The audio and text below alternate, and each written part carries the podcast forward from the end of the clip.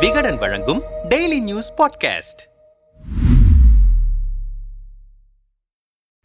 ராகுல் காந்தியின் பாரத் ஜோடா யாத்திரை கர்நாடக அரசியல் களத்தை பரபரப்பாக்கி இருக்கிறது காங்கிரசின் இந்த யாத்திரைக்கு போட்டியாக பாஜக சார்பில் முதல்வர் பசவராஜ் பொம்மையும் முன்னாள் முதல்வர் எடியூரப்பாவும் யாத்திரை தொடங்கும் அளவுக்கு ஆளுங்கட்சியை சீண்டி பார்த்திருக்கிறது. வரும் இரண்டாயிரத்து இருபத்தி மூன்று மே மாதம் கர்நாடக மாநில சட்டமன்ற தேர்தல் நடைபெறவிருக்கும் நிலையில் ராகுலின் இந்த யாத்திரை பல்வேறு தாக்கங்களை உண்டாக்கும் என்கிறார்கள் அரசியல் விமர்சகர்கள். கடந்த செப்டம்பர் ஏழாம் தேதி பாரத் ஜோடா யாத்ரா என்ற இந்திய ஒற்றுமை பயணத்தை தொடங்கினார் ராகுல் காந்தி.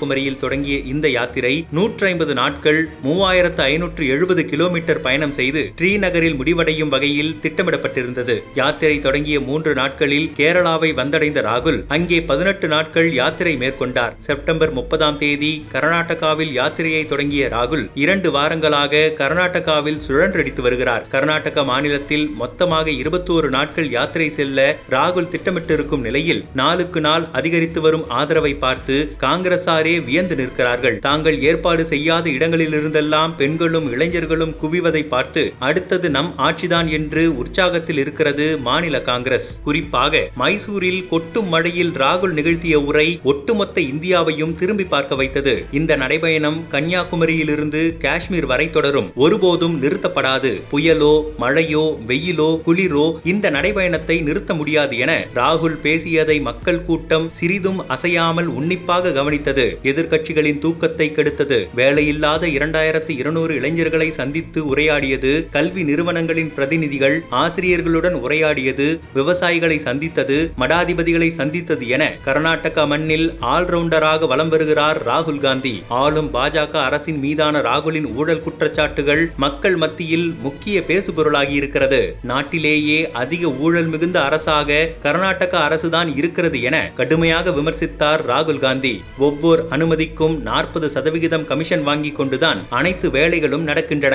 முதலமைச்சர் பதவியை இரண்டாயிரத்து ஐநூறு கோடி ரூபாய்க்கு வாங்கிக் கொள்ளலாம் என்று பாஜக எம்எல்ஏவே பேசுகிறார். இதே போல உதவி ஆய்வாளர் உதவி பேராசிரியர் பொறியாளர் பதவிகள் எண்பது லட்சம் முதல் கோடி ரூபாய்க்கு விற்கப்படுவதாகவும் மாநில பாஜக அரசின் மீது காட்டமான விமர்சனங்களை முன்வைத்தார். ஏற்கனவே கர்நாடக காங்கிரஸ் தலைவர் டி கே சிவகுமார் முன்னெடுத்த பேசியம் என்கிற பிரச்சார யுக்தி இந்திய அளவில் கவனம் ஈர்த்த நிலையில் ராகுலின் கருத்துக்கள் அதற்கு மேலும் வலு சேர்த்துள்ளன. கர்நாடகாவில் ஆளும் பாஜக அரசின் மீதான ஊழல் புகார்கள் உட்கட்சி பிரச்சனைகள் அந்த கட்சியை பலவீனப்படுத்தி இருக்கும் நிலையில் ராகுலின் பயணம் காங்கிரஸை ஆட்சியில் அமர்த்தும் என்ற உற்சாகத்தில் இருக்கிறார்கள் அந்த மாநில காங்கிரஸ் கட்சியினர். தற்போதுள்ள சூழ்நிலையில் முதல்வர் பசவராஜ் பொம்மைக்கும் எடியூரப்பாவுக்கும் இடையே ஒரு பனிப்போர் நிலவிக் கொண்டிருக்கிறது. அதே போல லிங்காயத்து மடாதிபதிகளுக்கும் பொம்மையின் மீது மிகப்பெரிய ஈர்ப்பு எதுவும் இல்லை. அதனால் இதுதான் சரியான தருணம் என காத்திருக்கிறது காங்கிரஸ் கட்சி. அந்த நேரத்தில் அகில இந்திய காங்கிரஸ் தலைவர் தேர்தலில் கர்நாடகத்தைச் சேர்ந்த மூத்த தலைவர் மல்லிகார்ஜுனா கார்கே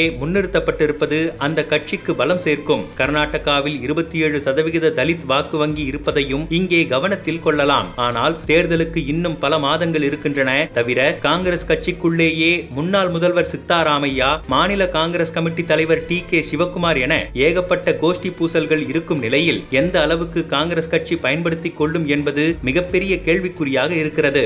இது குறித்து அரசியல் விமர்சகர்கள் பேசும்போது கர்நாடகாவில் இப்படியோர் ஆதரவு வரும் என ராகுலே எதிர்பார்த்திருக்க மாட்டார். கண்டிப்பாக இது தேர்தலில் எதிரொலிக்கும். ஆனால் ராகுல் சுற்றுப்பயணம் முடித்தவுடன் கடமை முடிந்துவிட்டது என மாநில காங்கிரஸ் கட்சி இருந்துவிட்டால் எந்த பயனும் இல்லை. ராகுல் கொடுத்த பலத்தை மாநில காங்கிரஸ் கட்சி தக்க வைத்துக் கொள்ள வேண்டும். இன்றைய சூழ்நிலையில் இந்தியாவில் காங்கிரஸ் ஆள்கிற மாநிலங்களை தவிர கட்சி கட்டமைப்பு வலுவாக இருக்கிற மாநிலங்களில் கர்நாடகா முக்கியமானது. அதை பயன்படுத்தி தொடர்ந்து மாநில அரசுக்கு எதிரான போராட்டங்களை மக்கள் சந்திப்புகளை யாத்திரைகளை மாநில காங்கிரஸ் கட்சியினர் முன்னெடுக்க வேண்டும். ஆர் எஸ் எஸ்க்கு எதிராக ராகுல் முன்வைக்கும் விமர்சனங்களை தொடர்ந்து மக்களிடம் எடுத்துச் சென்றால் மதச்சார்பற்ற ஜனதாதளத்தின் வாக்குகளையும் கவர முடியும். உட்கட்சி பூசலை முடிவுக்கு கொண்டு வர வேண்டும். இல்லாவிட்டால் அதை வெளியில் தெரியாமலாவது பார்த்துக் கொள்ள வேண்டும் என்கிறார்கள்.